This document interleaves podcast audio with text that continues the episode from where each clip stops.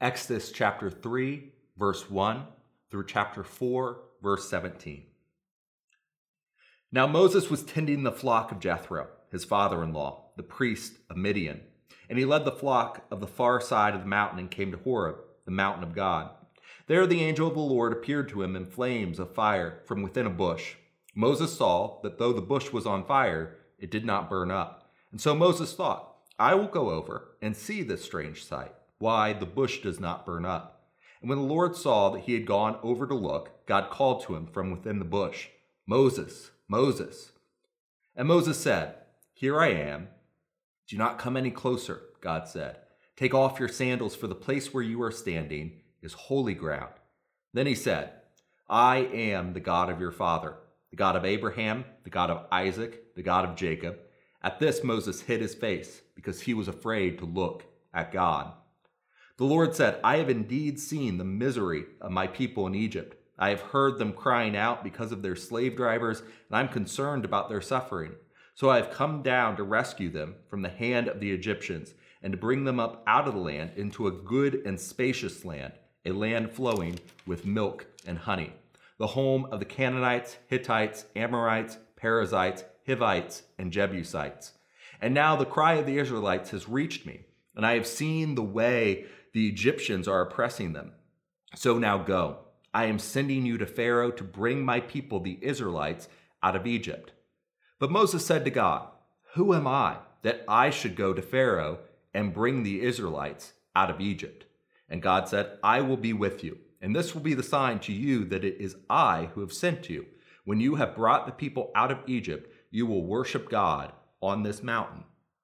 Moses said to God, Suppose I go to the Israelites and say to them, The God of your fathers has sent me to you, and they ask me, What is his name? Then what shall I tell them? God said to Moses, I am who I am. This is what you're to say to the Israelites I am has sent me to you. God also said to Moses, Say to the Israelites, The Lord, the God of your fathers, the God of Abraham, the God of Isaac, the God of Jacob, has sent me to you. This is my name forever, the name by which I will be remembered from generation to generation.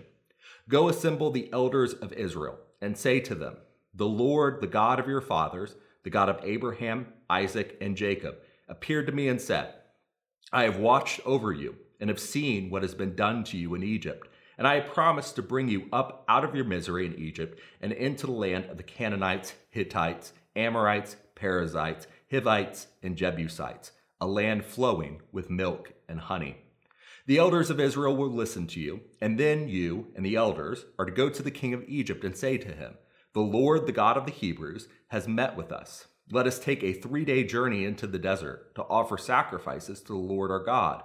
But I know that the king of Egypt will not let you go, unless a mighty hand compels him. So I will stretch out my hand and strike the Egyptians with all the wonders that I will perform among them. After that, he will let you go. And I will make the Egyptians favorably disposed toward this people, so that when you leave you, you will not go empty handed. Every woman is to ask her neighbor, and any woman living in her house for articles of silver and gold and for clothing, which you will put on your sons and daughters, and so you will plunder the Egyptians. Chapter 4 Moses answered, What if they do not believe me, or listen to me, and say, The Lord did not appear to you? Then the Lord said to him, What is that in your hand? A staff, he replied. The Lord said, Throw it on the ground. And Moses threw it on the ground, and it became a snake, and he ran from it. Then the Lord said to him, Reach out your hand and take it by the tail. And so Moses reached out and took hold of the snake, and it turned back into a staff in his hand. This, said the Lord, is so that they may believe that the Lord, the God of their fathers, the God of Abraham, the God of Isaac, and the God of Jacob, has appeared to you. Then the Lord said, Put your hand inside your cloak. And so Moses put his hand inside his cloak, and when he took it out, it was leprous, like snow. Now put it back into your cloak, he said. And so Moses put his hand back into his cloak, and when he took it out, it was restored, like the rest of his flesh. Then the Lord said, If they do not believe you, or pay attention to the first miraculous sign, they may believe the second. But if they do not believe these two signs, or listen to you, take some water from the Nile and pour it on the dry ground. The water you take from the river will become blood on the ground.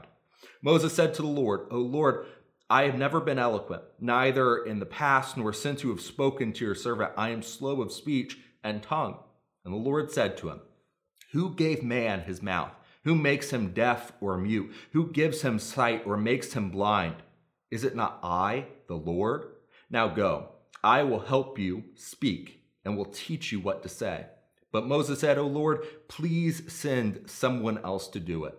Then the Lord's anger burned against Moses. And he said, What about your brother, Aaron the Levite? I know he can speak well. He is already on his way to meet you, and his heart will be glad when he sees you.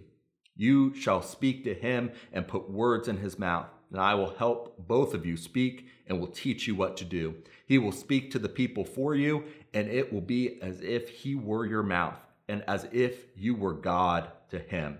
But take the staff in your hand so you can perform miraculous signs with it.